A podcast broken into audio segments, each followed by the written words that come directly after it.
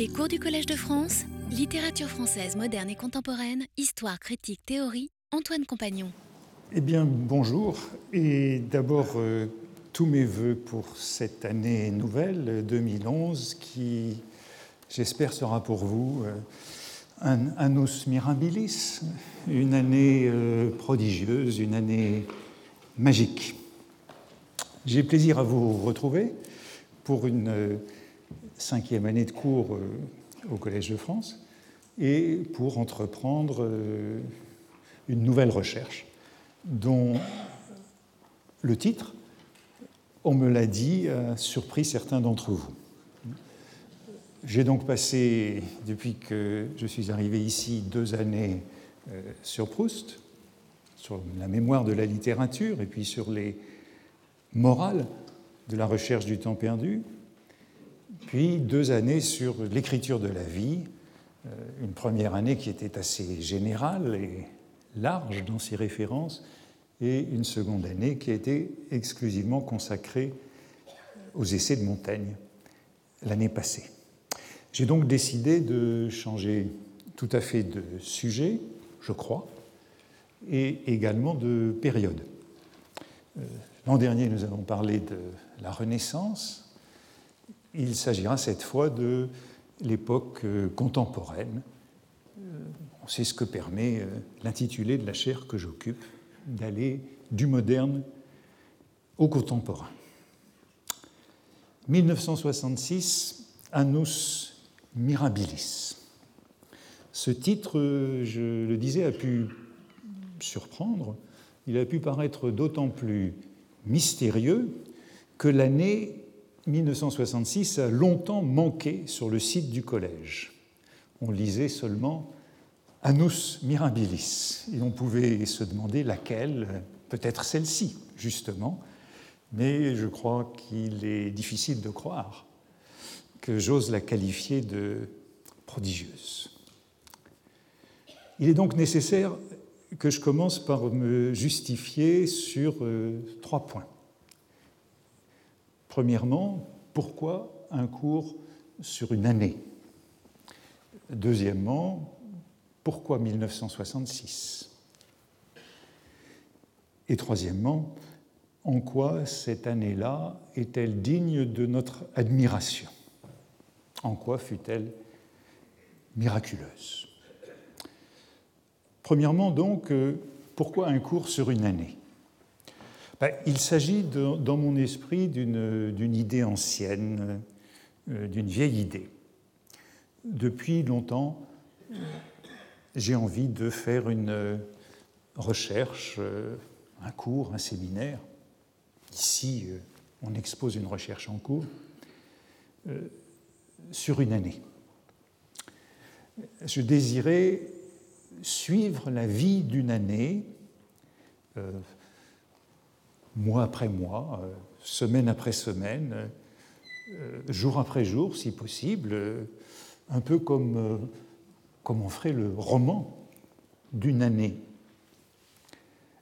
Je rêvais d'entrer dans une année, de la vivre ou de la revivre à son rythme, sous tous ses aspects, dans tous ses détails lire tous les livres publiés du 1er janvier au 31 décembre de cette année-là, parcourir euh, toute la presse, tous les quotidiens, les hebdomadaires, les revues, voir tous les films sortis pendant cette année-là,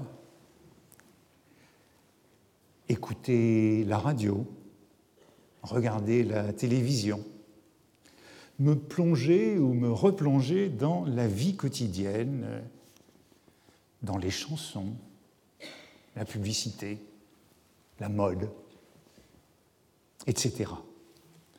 Travaillant sur Proust, je me suis souvent dit qu'il serait bon, euh, presque indispensable, euh, de revivre, par exemple, l'année 1908 année capitale dans la Genèse, dans la recherche du temps perdu.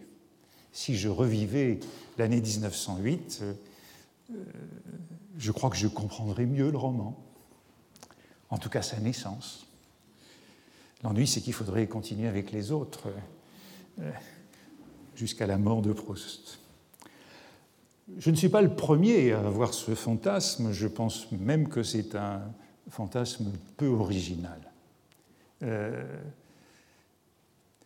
est-ce chez moi un souvenir des misérables où un beau chapitre porte pour titre L'année 1817 Premier chapitre du tome 1, livre 3. C'est un chapitre dont les lecteurs des Misérables se souviennent sûrement, et au fond ce pourrait être euh, une première source, un premier modèle de la démarche que nous allons entreprendre dans ce cours de cette année. Je vous invite à relire ce chapitre des Misérables. Voici comment ce chapitre commence.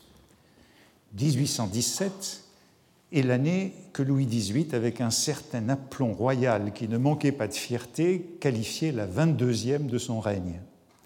C'est l'année où M. Bruguière de Sorsum était célèbre. Toutes les boutiques des perruquiers, espérant la poudre et le retour de l'oiseau royal, étaient badigeonnées d'azur et fleurs de lysée.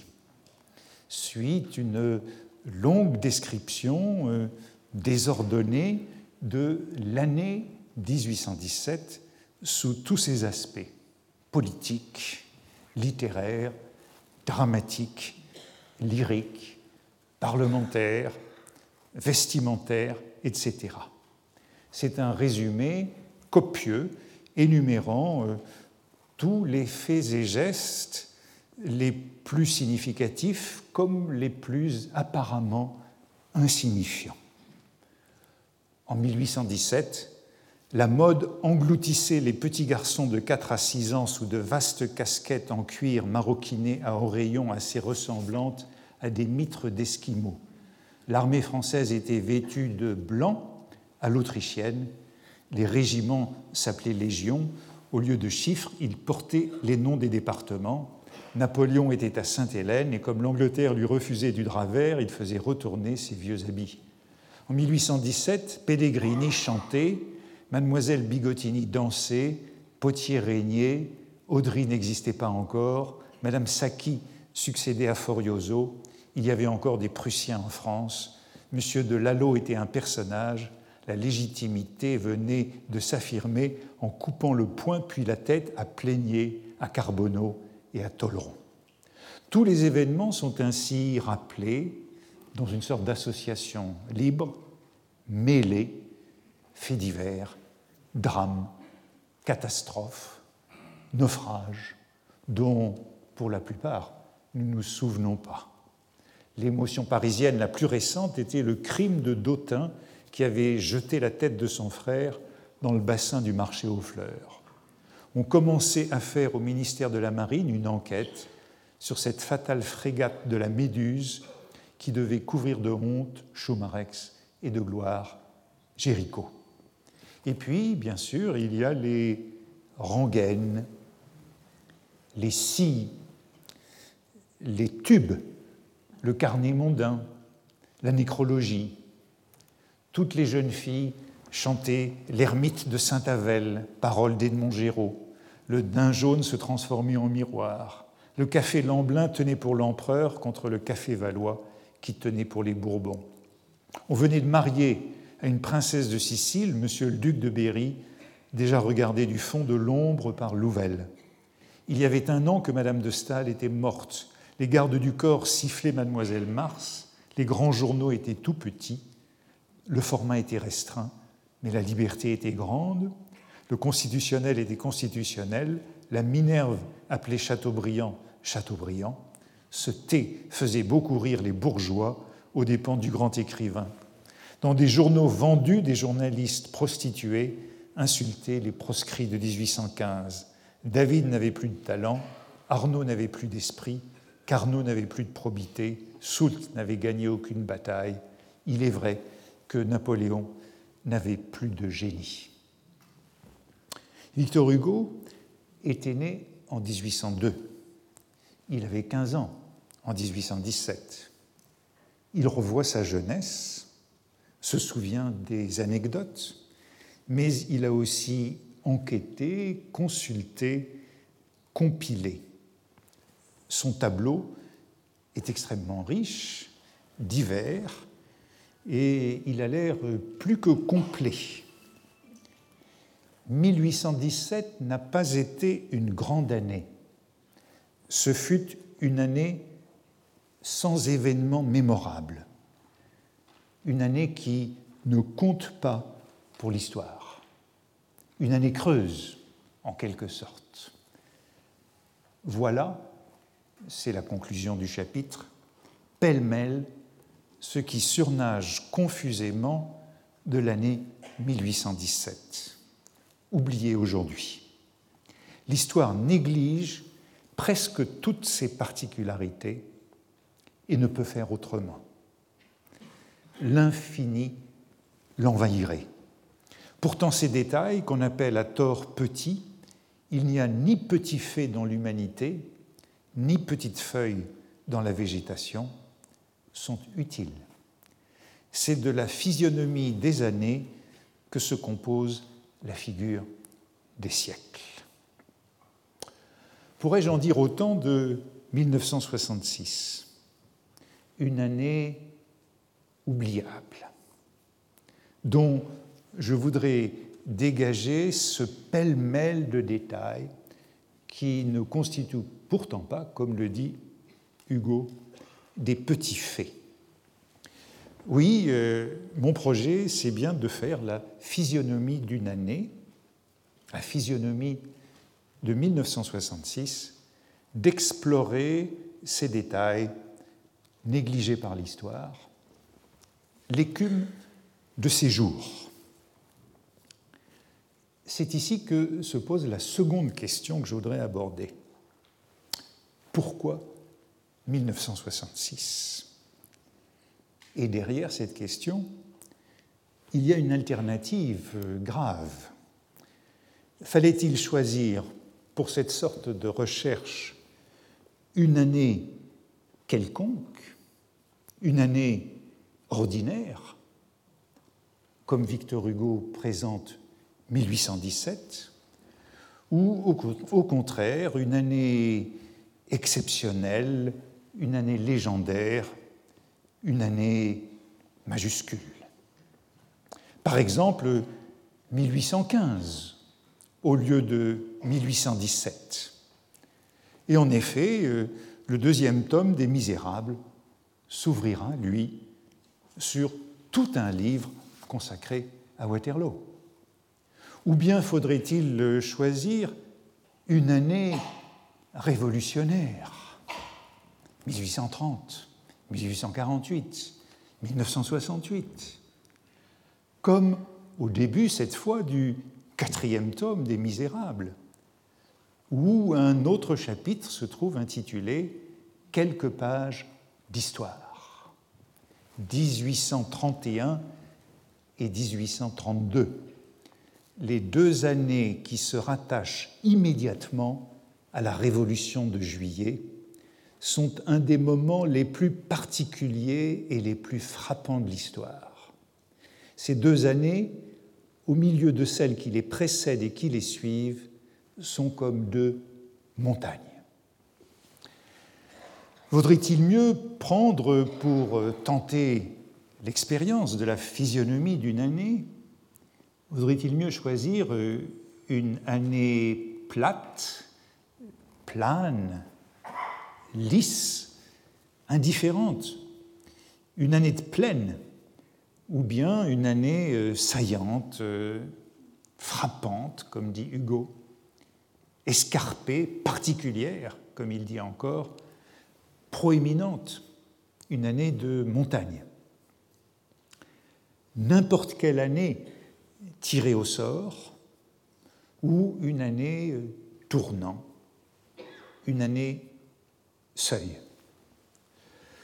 Je n'ai pas trop hésité, à vrai dire, parce qu'il m'a semblé que cette alternative était biaisée. et que même si je choisissais une année a priori insignifiante, une année ordinaire, le risque était grand euh, de lui donner de l'importance, de la transformer en année extraordinaire, dès lors que j'enquêterai sur elle et que je l'approfondirai.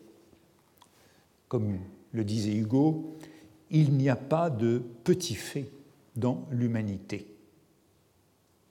On peut toujours grandir une petite année. Et sans doute, euh, inversement, je courrais le risque de découvrir qu'une grande année n'avait pas été aussi exceptionnelle que sa réputation le voulait.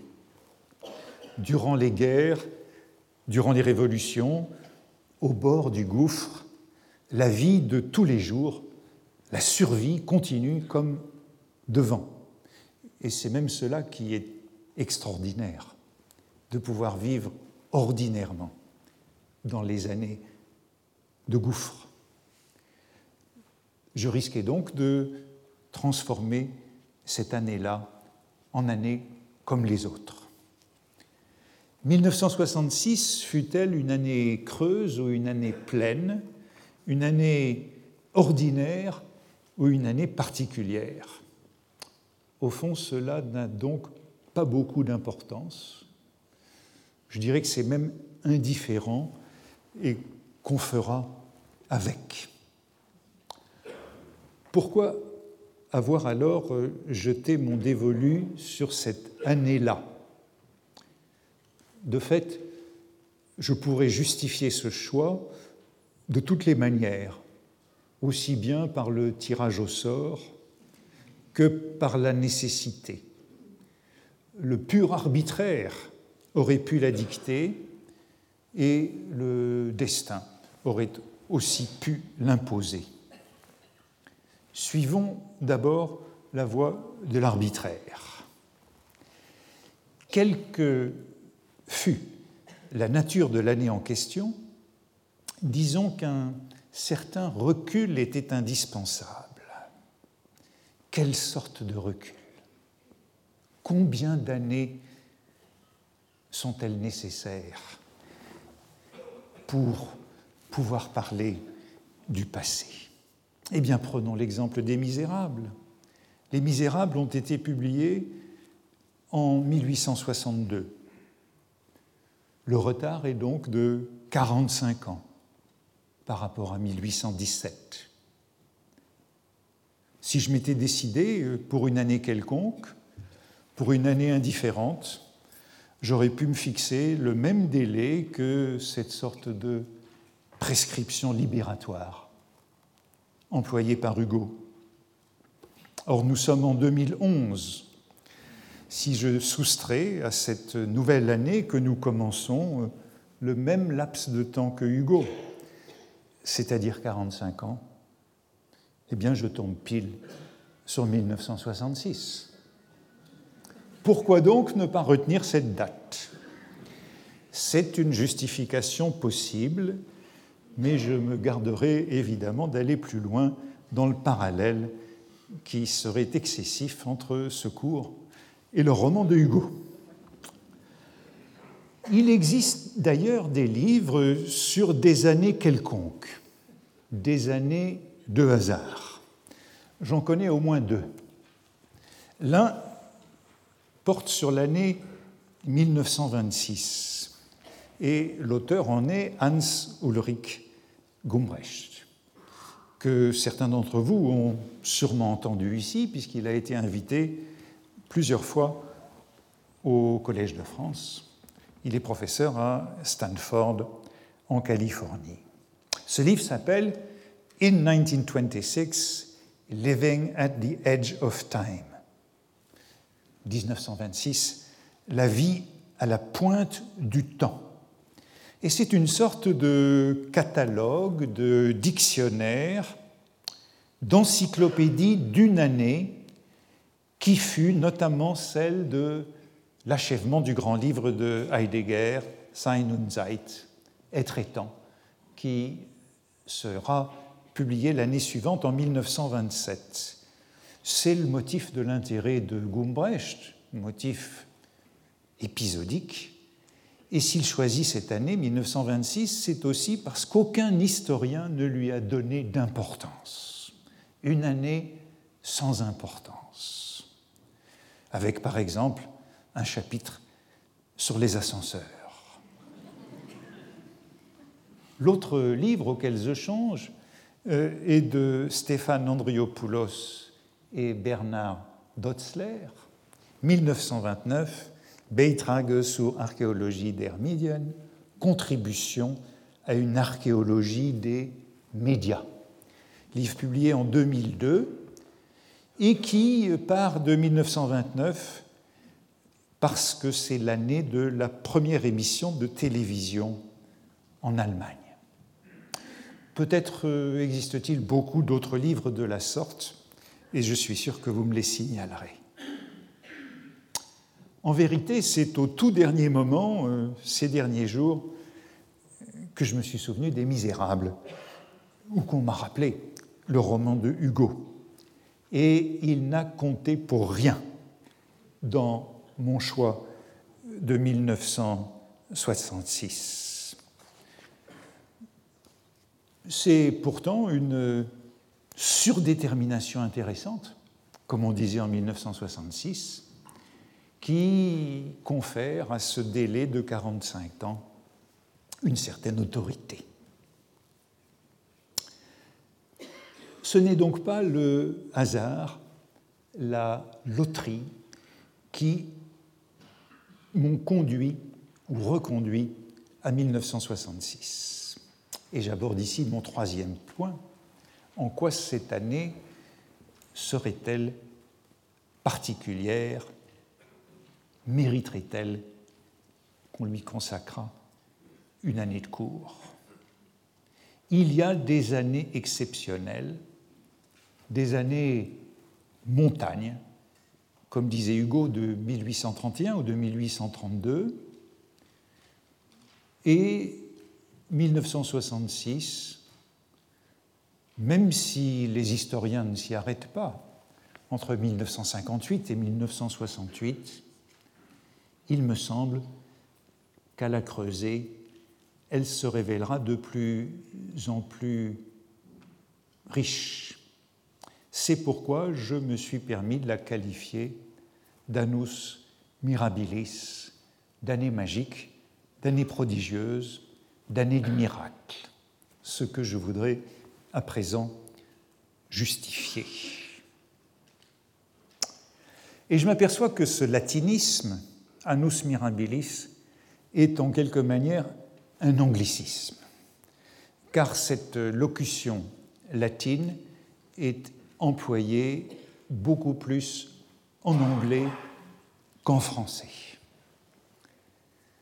Ce qui lui donne ses lettres de noblesse en anglais et la référence à laquelle renvoie l'Oxford English Dictionary, c'est l'année 1666. 1666.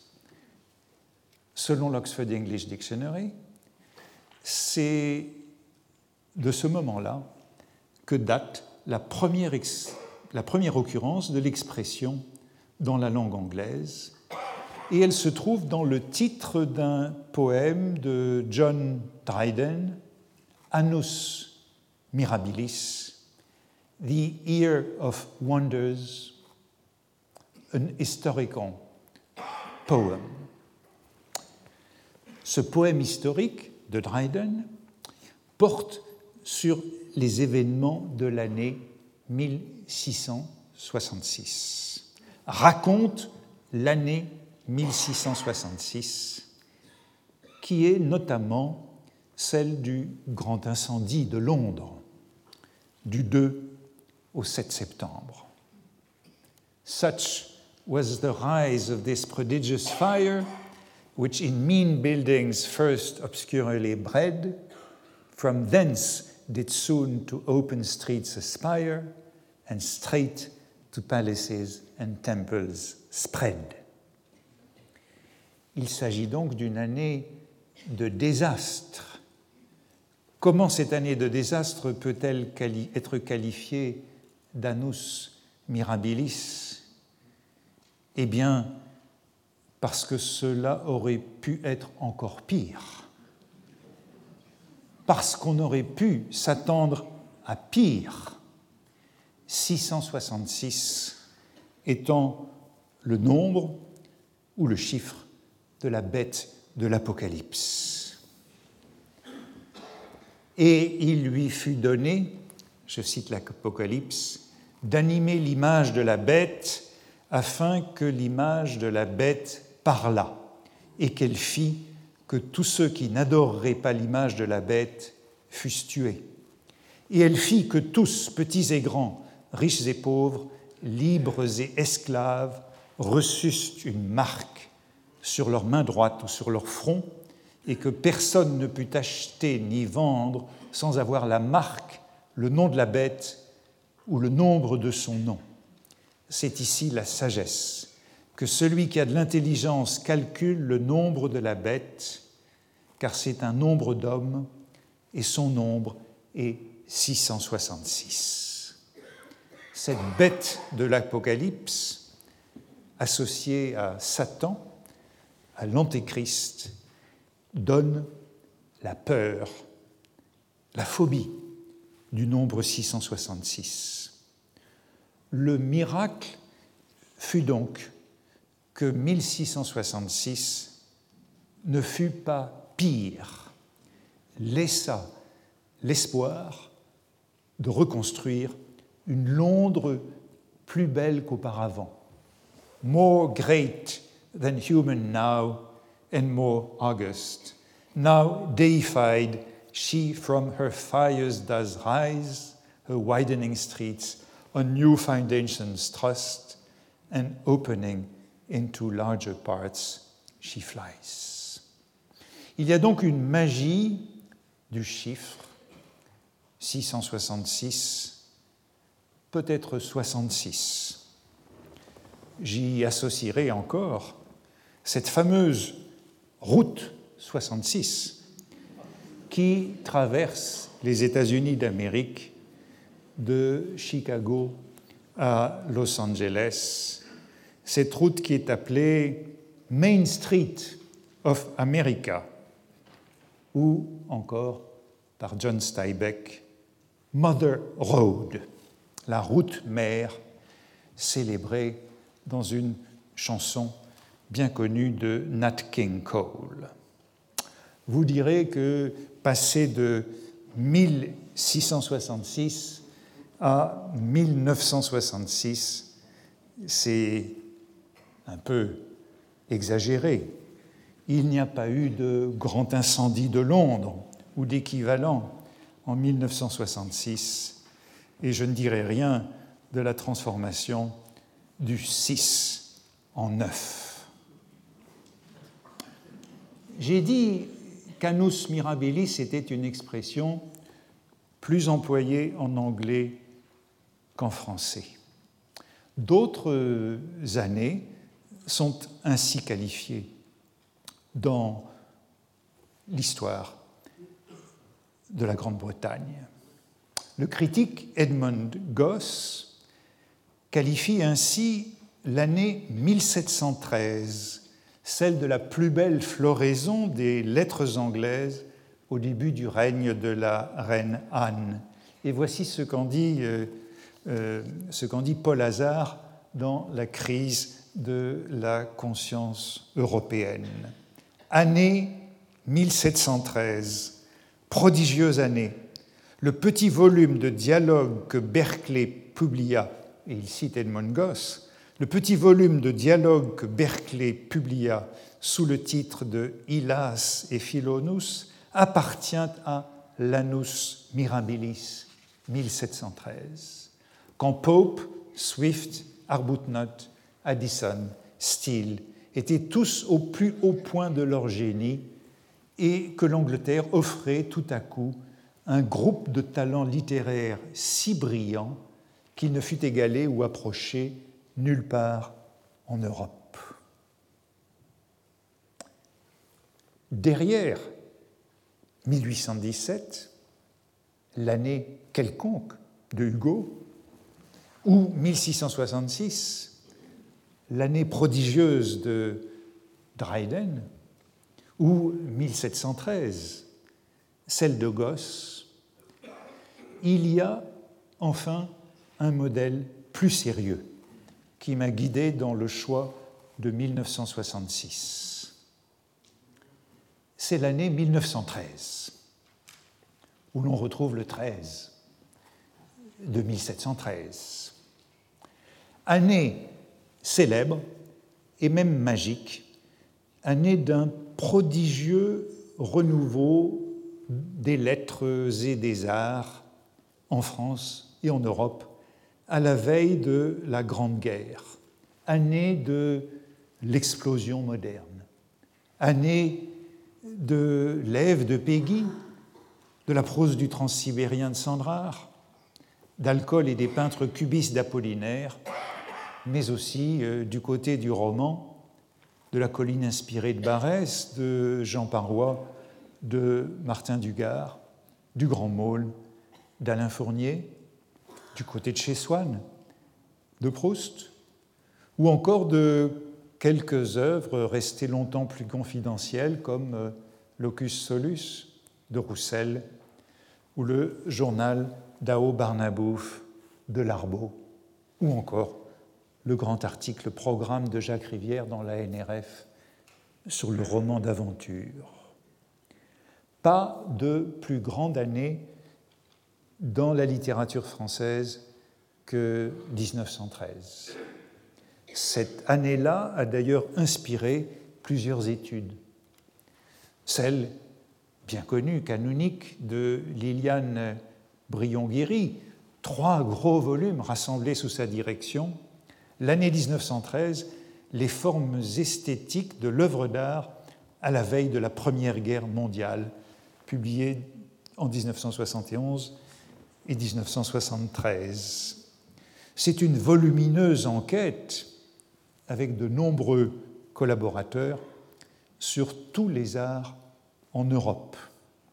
Et plus récemment, le petit livre publié par Jean-Michel Rabaté, 1913, The Cradle of Modernism, le berceau du modernisme.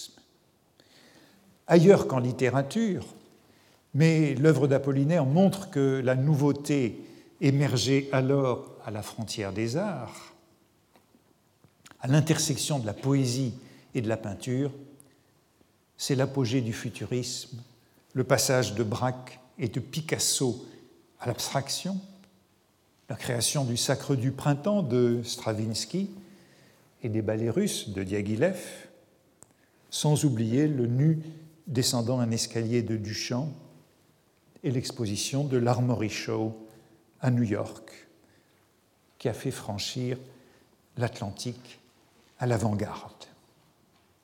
Bien sûr, d'aucuns diront que cette coïncidence de 1913 est le résultat du hasard du calendrier, qu'il n'y a là rien d'essentiel.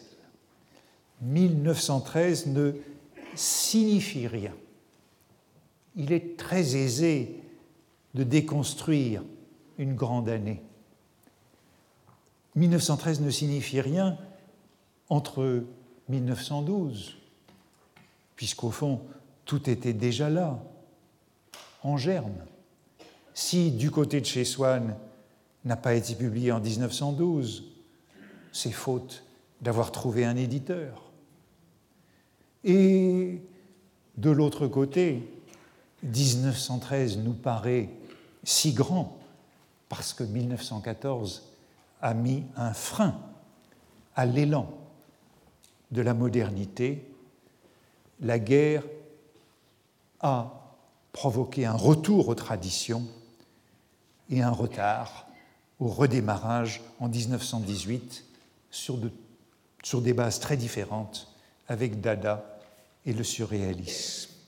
1913, année incontestablement prodigieuse, ne signifierait donc pas grand-chose. Et bien sûr, On peut aussi insister sur euh, l'hétérochronie de toute année qui nous paraît extraordinaire, sur la non-simultanéité des contemporains. Nous ne vivons pas tous au même moment, nous sommes sur différentes trajectoires historiques. En 1913, le vers libre et l'alexandrin coexistent, Apollinaire et Edmond Rostand. Et tout cela s'arrêtera aussitôt, se fondra dans la guerre, où tous les deux feront des vers patriotiques. 1913 est donc un accident entre 1912 et 1914. Se peut-il que 1966 soit du même ordre entre 1965, dont l'année serait inséparable, et 1968, dont elle serait prophétique? C'est un peu cela la thèse que je voudrais explorer avec vous cette année. 1968 a commencé en 1966. 1966 est beaucoup plus important que 1966, que 1968. Il n'y aurait pas eu de 1968 sans 1966, ce qui peut avoir l'air d'une la palissade. C'est l'occasion quand même de signaler une petite correction, peu importante, par rapport au titre que j'ai affiché pour ce cours. 1966, Annus Mirabilis. En commençant à le travailler, je me suis aperçu que j'avais besoin non pas de l'année civile, mais de l'année scolaire, de l'année universitaire, de l'année culturelle, l'année de la saison théâtrale, de la saison cinématographique.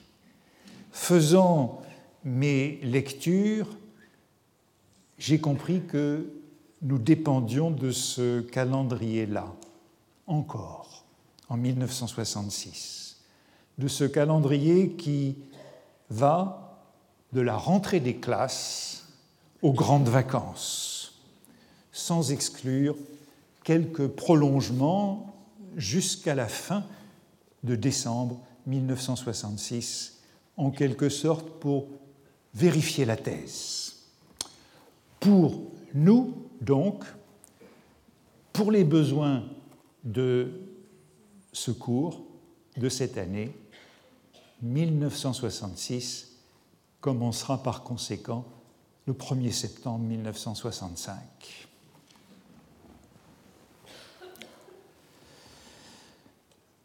Je dis donc que 1966 a été une année capitale, non pas une année visible, il n'y a pas de grands événements, mais une année, une année, comme on dirait en anglais, séminale. Non seulement sur le plan culturel, littéraire, cinématographique, théâtral, mais aussi et d'abord sur le plan politique, économique, démographique, social. Je voudrais entreprendre sur elle l'équivalent de ces ouvrages sur 1913 que j'ai signalés, parce que ma conviction intime est que ces deux années-là sont de même nature. Il s'agira maintenant, aujourd'hui, de poser quelques jalons ou de faire quelques rappels sur cette année-là.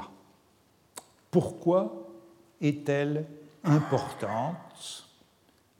Pourquoi est-elle en quelque sorte l'année 1913 de notre modernité J'ai établi une chronologie, elle est disponible sur le site du Collège de France et je vous invite à aller la consulter. C'est une chronologie un peu personnelle et provisoire et capricieuse des événements qui vont du 1er septembre 1965 au 31 décembre 1966. En quelque sorte, mon 1817. Première remarque, politique. Je rappellerai que c'est l'année de la première élection présidentielle au suffrage universel direct depuis 1848 en France. Et en 1848, ce suffrage était exclusivement masculin, bien entendu. L'élection eut lieu les 5 et 19 décembre, raison pour laquelle j'ai besoin de ce dernier trimestre. Et ce soldat, par ce balotage inattendu, en tout cas inattendu à la rentrée de septembre, du général de Gaulle par François Mitterrand et Jean Le Canuet, notamment, au terme d'une première campagne dite américaine, où la télévision avait joué un rôle considérable.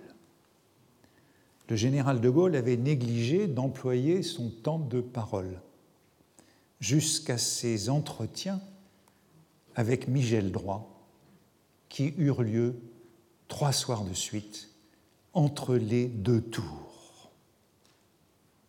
Je vous invite à aller consulter tout ce que vous pouvez trouver sur cette année 1966 sur le site de l'INA, où vous aurez notamment ces trois entretiens avec Michel Droit. Nous ne sommes pas sortis de ce moment-là, nous vivons sur cette lancée, puisque cette élection consolida, en les désacralisant, les institutions de la Ve République. Cette République, jusque-là contestée, née de ce que certains avaient appelé un coup d'État en 1958 et d'une révision constitutionnelle de 1962, elle aussi très débattue, eh bien, cette République fut en quelque sorte légitimée, consolidée, banalisée par ce balotage de décembre 1965. Et nous ne pouvons pas oublier que nous sommes toujours sous ce régime, le deuxième le plus long dans ce pays depuis 1789. Après plus d'un demi-siècle d'existence, il aura bientôt duré autant que la Troisième République, le régime le plus long depuis la Révolution française. C'est une année au cours de laquelle aucun des événements, l'ai-je n'est déterminant, mais c'est une année pleine d'incidents. C'est l'année, par exemple, de l'affaire Ben Barka, enlevée le 29 octobre devant la brasserie Lip, à côté du drugstore Saint-Germain, qui avait été inauguré dix jours plus tôt, et où je crois qu'on jouait le dernier film de Fellini, Juliette des Esprits. Voici une jolie publicité du premier numéro de la quinzaine littéraire, publié un peu plus tard dans l'année, publicité pour la librairie La Une, où l'on voit non pas des livres, mais le spectacle depuis la vitrine de La Une, avec en face, à droite, la brasserie Lip, devant laquelle Ben Barka venait d'être enlevé, et à gauche, cette, euh, ce drugstore Saint-Germain, qui n'est plus, je crois, un drugstore aujourd'hui, et qui euh, remplaçait à cette date-là une brasserie célèbre. L'affaire rebondit en janvier avec euh, la révélation des responsabilités des autorités françaises et occupa toute l'année, notamment à travers les révélations de l'hebdomadaire L'Express jusqu'au procès de l'automne. C'est l'année, toujours en ce mois d'octobre, des 80 ans de François Mauriac, auxquels furent consacrées de nombreuses célébrations en présence des autorités de la République, à Bordeaux comme à Paris. C'est l'année, un peu plus tard, en février, de l'annonce par le général de Gaulle, au cours d'une conférence de presse, du retrait de la France de l'OTAN, tandis qu'à Moscou se déroulait le procès des écrivains Signavski et Daniel.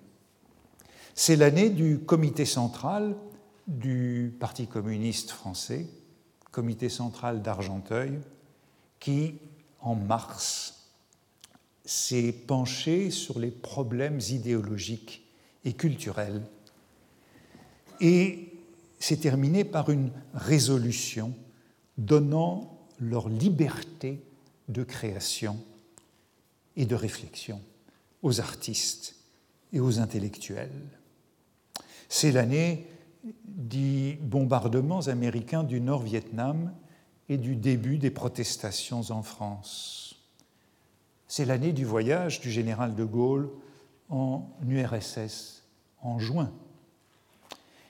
Et le 1er septembre, du fameux discours de Phnom Penh condamnant l'intervention des États-Unis. C'est l'année de grands rassemblements à la mutualité en mai et en novembre, 6 heures pour le Vietnam. C'est l'année du début de la révolution culturelle en Chine. Sur le front culturel, c'est l'année de l'arrivée massive des enfants du baby boom dans les universités. Et j'aurai l'occasion d'y revenir parce que cela me semble déterminant pour ce qui interviendra dans la culture et dans la littérature de ce moment-là.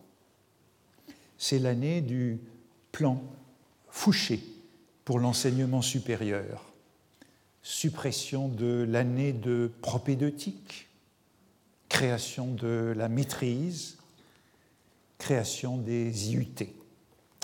C'est l'année de la construction de nombreux campus universitaires, le plus célèbre étant celui de Nanterre, ouvert pour les lettres en 1964, alors dans sa seconde année, et pour le droit, la faculté de droit, à la rentrée de 1966. C'est l'année d'une importante enquête à laquelle nous reviendrons également sur la jeunesse de France, lancée par le nouveau ministre de la Jeunesse, François Missoff au printemps de 1966, lorsque le gouvernement eut fait le constat que les voix des jeunes n'étaient pas allées au général de Gaulle en décembre 1965. C'est l'année de l'inauguration de la Maison de la Culture d'Amiens, le 19 mars 1966, afin que, suivant Malraux, chaque enfant est accès aux œuvres du patrimoine de l'humanité. C'est l'année de la sortie de quelques films mémorables que j'énumère à l'écran. Pierrot le Fou, à la rentrée de 1965, assurément film fétiche de cette année-là, mais aussi de masculin-féminin, aussi de Godard, au printemps, probablement le film qui est le plus fidèle aux événements de l'année, puisqu'on y trouve beaucoup de cette actualité. C'est l'année d'Au hasard Balthazar de Bresson, ou d'un homme et une femme de Lelouch, Palme d'or à Cannes. C'est l'année de la censure de la religieuse de Rivette qui fit couler beaucoup d'encre. censure par le ministre de l'Intérieur, malgré laquelle le film fut présenté avec l'autorisation de Malraux à Cannes. Sans compter de nombreux films étrangers marquants comme Juliette des Esprits de Fellini, déjà cité, ou Les Amours d'une blonde de Milos Forman, ou Cul-de-sac de Polanski. C'est l'année d'importantes manifestations au printemps de 1966, en mai, contre les paravents de Genet qui se jouaient à l'Odéon. C'est l'année du prix Renaudot des choses de Pérec à l'automne 1965, au titre décalqué des mots de Sartre, paru l'automne précédent, et au titre repris quelques mois plus tard, au printemps, dans Les mots et les choses de Foucault, best-seller sur les plages, dit-on, avec les romans d'Albertine Sarrazin, etc. 1965-1966, puisque j'ai décidé de commencer au 1er septembre, aurait donc bien été un tournant. Le sociologue Henri Mandras n'hésite pas à parler de seconde révolution française qui aurait commencé à cette date, 1865, 1800, 1965-1984. C'est une comparaison forte que celle-là avec euh, la première révolution française de 1789 à 1815. Et il fonde cette thèse sur deux indices. Je le cite, simultanément, donc en 1965, le taux de natalité diminue pour la première fois et la productivité du capital fixe en croissance depuis 1946 commence à baisser. Autrement dit, on se met à faire moins d'enfants et à travailler moins à cette date-là. Dès avant la pilule, pourrait-on ajouter, puisqu'un autre des événements importants de cette année, c'est le dépôt en juin 1966 par le député Lucien Neuwirth de sa proposition de loi légalisant la contraception orale. La loi sera longtemps débattue et elle sera adoptée seulement le 28 décembre 1967. Mais ce que les démographes observent, c'est que dès avant la légalisation de la contraception orale et euh, et son accès aisé, les naissances, l'indice de fécondité des Françaises avait, commencé de chuter.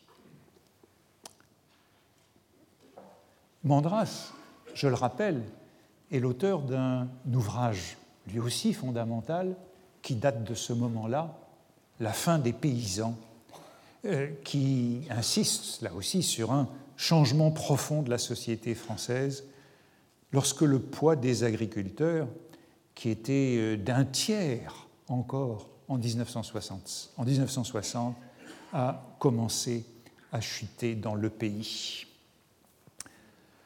Ce problème de la contraception, important dans cette année, a été évoqué pour la première fois en public à la télévision par François Mitterrand au cours de la campagne présidentielle de 1965. Le général de Gaulle, dit-on, est tombé des nues, n'en revenant pas qu'on évoque ce sujet dans une campagne présidentielle. L'importance du sujet à l'époque, on en trouve le témoignage dans l'une des chansons probablement la plus célèbre de cette année-là, la chanson d'Antoine, chanteur centralien, qui a été le tube du printemps 1966, ses élucubrations. Ma mère m'a dit Antoine, fais-toi couper les cheveux. Je lui ai dit Ma mère, dans vingt ans si tu veux. Je ne les garde pas pour me faire remarquer, ni parce que je trouve ça beau, mais parce que ça me plaît. Et dernière strophe, j'ai reçu une lettre de la présidence me demandant Antoine, vous avez du bon sens. Comment faire pour enrichir le pays? Mettez la pilule en vente dans les monoprix. Cette chanson de l'année est citée par euh, Georges Pompidou dans son discours à la distribution des prix du concours général en juin 1966 dans le grand amphi de la Sorbonne. Je cite le Premier ministre. Bien sûr, pour nous, le nom d'Antoine n'était associé qu'à celui de Cléopâtre.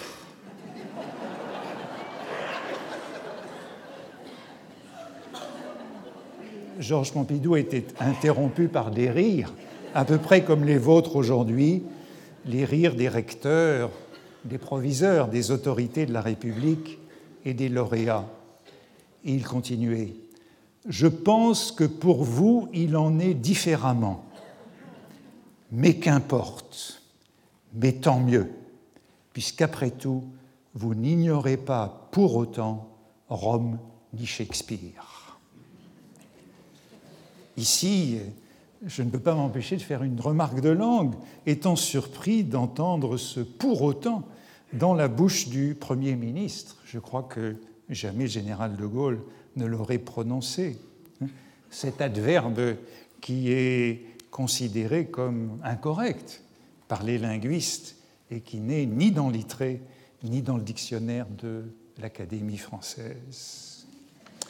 Mais ce n'est pas seulement Pompidou qui citait Antoine, et je le trouve aussi dans le compte-rendu dans l'Express par Jean-François Revel, compte-rendu du livre de Gérald Antoine, l'admirable recteur, et Jean-Claude Passeron, le camarade de Pierre Bourdieu, compte-rendu d'un livre important de l'année intitulé La réforme de l'université, avec euh, un avant-propos de Raymond Aron.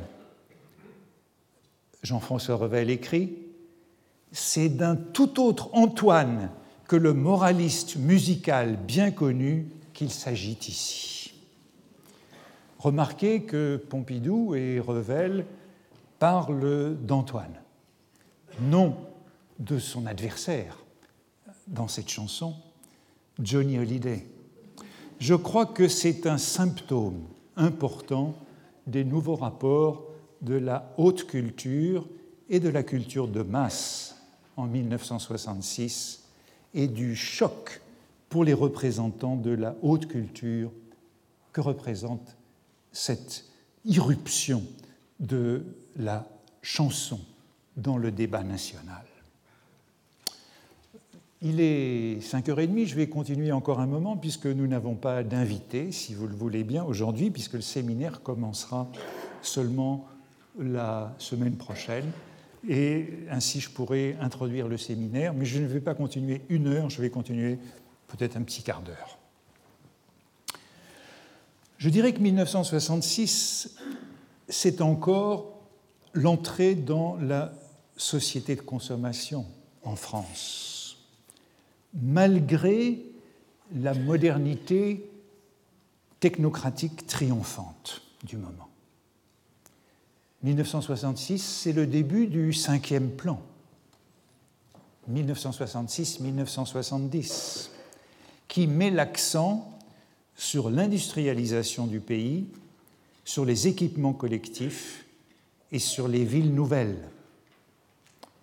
C'est le moment où est adopté à Paris le schéma directeur d'aménagement et d'urbanisme sous l'égide de Paul de Louvrier, fameux technocrate de la Ve République. Et c'est ce schéma d'urbanisme qui décide de la création de huit villes nouvelles aux alentours de Paris. Le nombre sera plus tard ramené à cinq pour des raisons politiques et économiques. Mais 1966, année de ce modernisme triomphant du gaullisme, c'est l'année où sont prises les décisions de construction de la voie express rive droite et de la voie express rive gauche à Paris. C'est l'année où commencent les travaux de ce chef-d'œuvre architectural de cette période qu'est la tour Montparnasse. Néanmoins, c'est aussi l'année, et c'est un indice important, où la moitié des ménages français est équipée d'un récepteur de télévision, contre moins d'un quart trois ans plus tôt. C'est pourquoi je crois qu'on peut dire que c'est l'année où, le moment où la France se découvre une société de consommation. On est sorti de la guerre et il faut rappeler que cette guerre a duré en France de 1938 à 1962 sans interruption, de Munich à Évian. L'un des films importants de l'année, c'est le film de René, La guerre est finie, qui renvoie à l'Espagne, mais qui renvoie aussi à la situation nationale. L'après-guerre a duré en France jusqu'en ces années-là, et n'oublions pas que tous les hommes nés entre 1932 et 1942 sont allés jusqu'en 1962 en Algérie. C'est donc le moment d'une prise de conscience de la croissance, de la prospérité et d'une révolution des mœurs qui l'a accompagnée. La société française bascule ou glisse dans le loisir en se découvrant plus prospère qu'elle ne croyait. Et c'est pourquoi je rappelais aussi le titre du livre de Jean Fourastier, bien connu, Les Trente Glorieuses ou la Révolution invisible de 1946 à 1975. C'est le moment du transistor, de la mobilette, du briquet jetable, ou encore d'un certain nombre de modèles nouveaux de voitures sortis au cours de cette année-là, comme la Peugeot 204 ou la Renault 16 qui inaugure une véritable concurrence entre ces deux constructeurs nationaux. L'édition elle-même est transformée, et cela nous concerne de près, notamment dans les sciences humaines et pour la littérature. Elle est transformée par le nouveau marché que représente le public enseignant et étudiant. Le baby boom, je l'ai dit, envahit les facultés à partir de 1964 et les études se prolongent. En fait, les études ont même commencé de se prolonger avant l'irruption du baby boom dans l'enseignement supérieur. En 1965-1966, il y a plus de 400 000 étudiants en France. Il y a 25 000 enseignants du supérieur alors qu'il n'y en avait que 2000 à la libération. C'est-à-dire qu'ils sont désormais plus nombreux que les enseignants du secondaire ne l'étaient à la libération quand ils étaient environ 20 000. Eux sont désormais 70 000. Pour répondre à cette demande, à la demande de cette nouvelle clientèle, la presse et le livre se transforment. 1965-1966, c'est le moment où l'Express et le Nouvel Observateur viennent de se transformer en news magazine à l'américaine. C'est le moment où la quinzaine littéraire est lancée en mars 1966 et le magazine littéraire quelques mois plus tard. J'aurai l'occasion de revenir à ce numéro de nombreuses collections de poches ambitieuses apparaissent.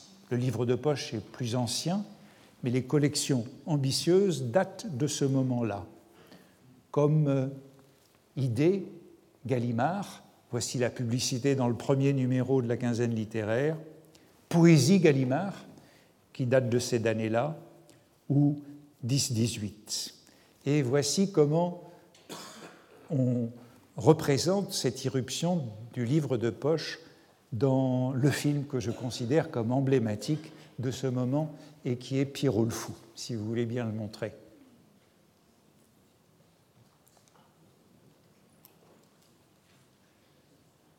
Je vous offre du cinéma pour la première fois. Pénétrer les uns dans les autres les formes et les tons par un progrès secret et continu dont aucun heurt, aucun sursaut ne dénonce ou n'interrompt la marche.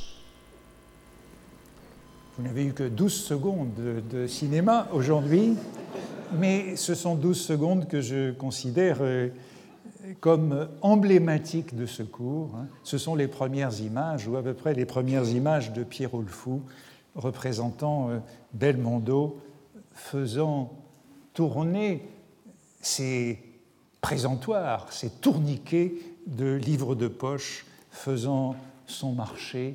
Et les images suivantes vous les connaissez mieux, vous vous en rappelez, vous vous les rappelez sûrement, c'est Belmondo lisant ses livres de poche dans sa baignoire. C'est le moment où, dans le livre de poche, apparaissent euh, non seulement des collections populaires, mais des titres plus audacieux, comme les deux premiers tomes d'À la recherche du temps perdu, publié dans le livre de poche à la fin de 1965. On pourrait dire aussi qu'on assiste à un tournant de la réception de Proust, au moment où les derniers témoins disparaissent et où les premières thèses sont publiées. La thèse d'Émilien Carassus sur le snow, je crois, ah, je l'ai pas mise, excusez-moi. La thèse d'Émilien Carassus sur le snobisme et les lettres françaises de Paul Bourget à Marcel Proust, qui date de 1966. La thèse de Michel Raymond sur la crise du roman des lendemains du naturalisme aux années 20, qui date elle aussi de 1966.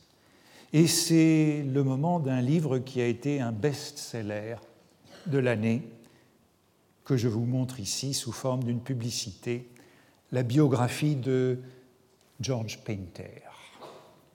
Le succès de quelques titres fameux de cette saison-là serait incompréhensible dans l'ignorance de ce contexte démographique, économique, politique, social et. Et voici quelques-uns de ces grands livres publiés dans la saison qui m'occupe.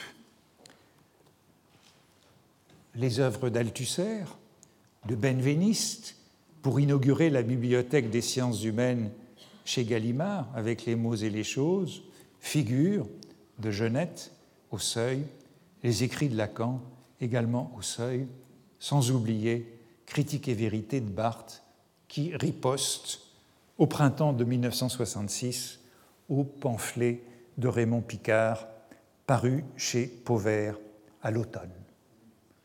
Je ne vous demande pas de lire ou de relire tous ces livres hein, euh, au fur et à mesure de ce cours, mais euh, euh, c'est quand même un assez beau palmarès de cette année-là.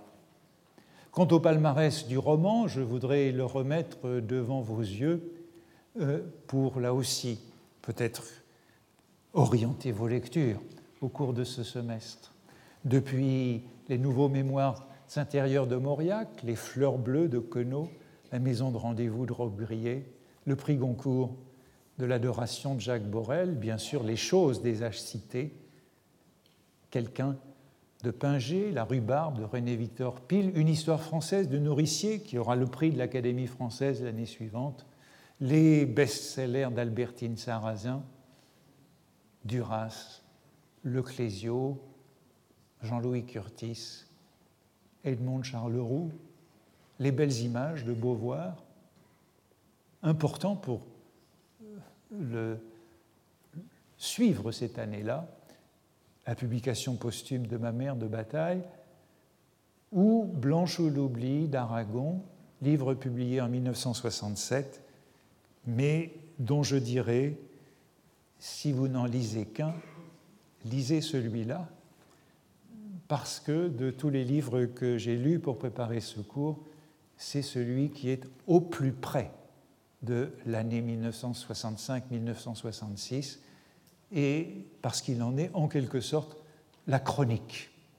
C'est au fond les deux, si j'avais deux recommandations, parmi les films, j'ai cité, je crois, masculin-féminin déjà, au plus près de l'année, et parmi les livres, Blanche ou l'oubli. Et voici encore quelques livres qui sont, je ne sais pas trop où les classer, mais qui sont parmi les livres best-sellers de cette saison. Paris brûle-t-il, hein, même année que le film, La correspondance de Kafka, livre important, le Treblinka de Steiner, qui a suscité si longtemps tant de polémiques, le Proust de Painter, le Truman Capote, traduit en français, ou l'autobiographie de Malcolm X. J'arrêterai là pour aujourd'hui, mais je voudrais dire quelques mots pour finir. Vous voyez, ce cours sera non seulement littéraire, mais fatalement culturel dans un sens plus large. Et c'est la première fois que je me lance dans ce genre de recherche, puisqu'il est indispensable de faire intervenir des considérations de démographie, comme euh, je les ai un peu introduites aujourd'hui, d'éducation, de sociologie, et qu'il est aussi indispensable de toucher au film, à la télévision, à la chanson. C'est l'année de quelques débuts célèbres, ceux de Mireille Mathieu, de France Gall, avec cette célèbre chanson de Gainsbourg, Les Sucettes, et d'Antoine, déjà cité. Je serai donc amené à parler non seulement de la haute culture, mais de cette culture de masse, si importante dans ces années-là. Et c'est aussi euh, pour suppléer à mes incompétences que j'ai invité un certain nombre de personnalités pour le séminaire qui suivra à partir de la semaine prochaine. J'ai invité quelques témoins de ce moment et vous entendrez ainsi Pierre Nora ou Gérard Genette, acteurs essentiels de ce moment. J'ai invité un certain nombre de personnes qu'on pourrait appeler euh, des, adolescents de ces années-là, euh, comme euh, Elisabeth Roudinesco, qui était alors étudiante, ou Marcel Benabou, ou Philippe Roger, ou François Hartog. Et puis j'ai invité un certain nombre d'historiens de la culture, de la haute culture, des sciences humaines, comme de l'éducation, comme Antoine Pro, comme François Doss, ou euh, de la culture de masse, comme euh, Antoine Debac sur le cinéma, comme euh, Ludovic de Tournès sur la chanson, ou Éric de Chassé sur les arts plastiques.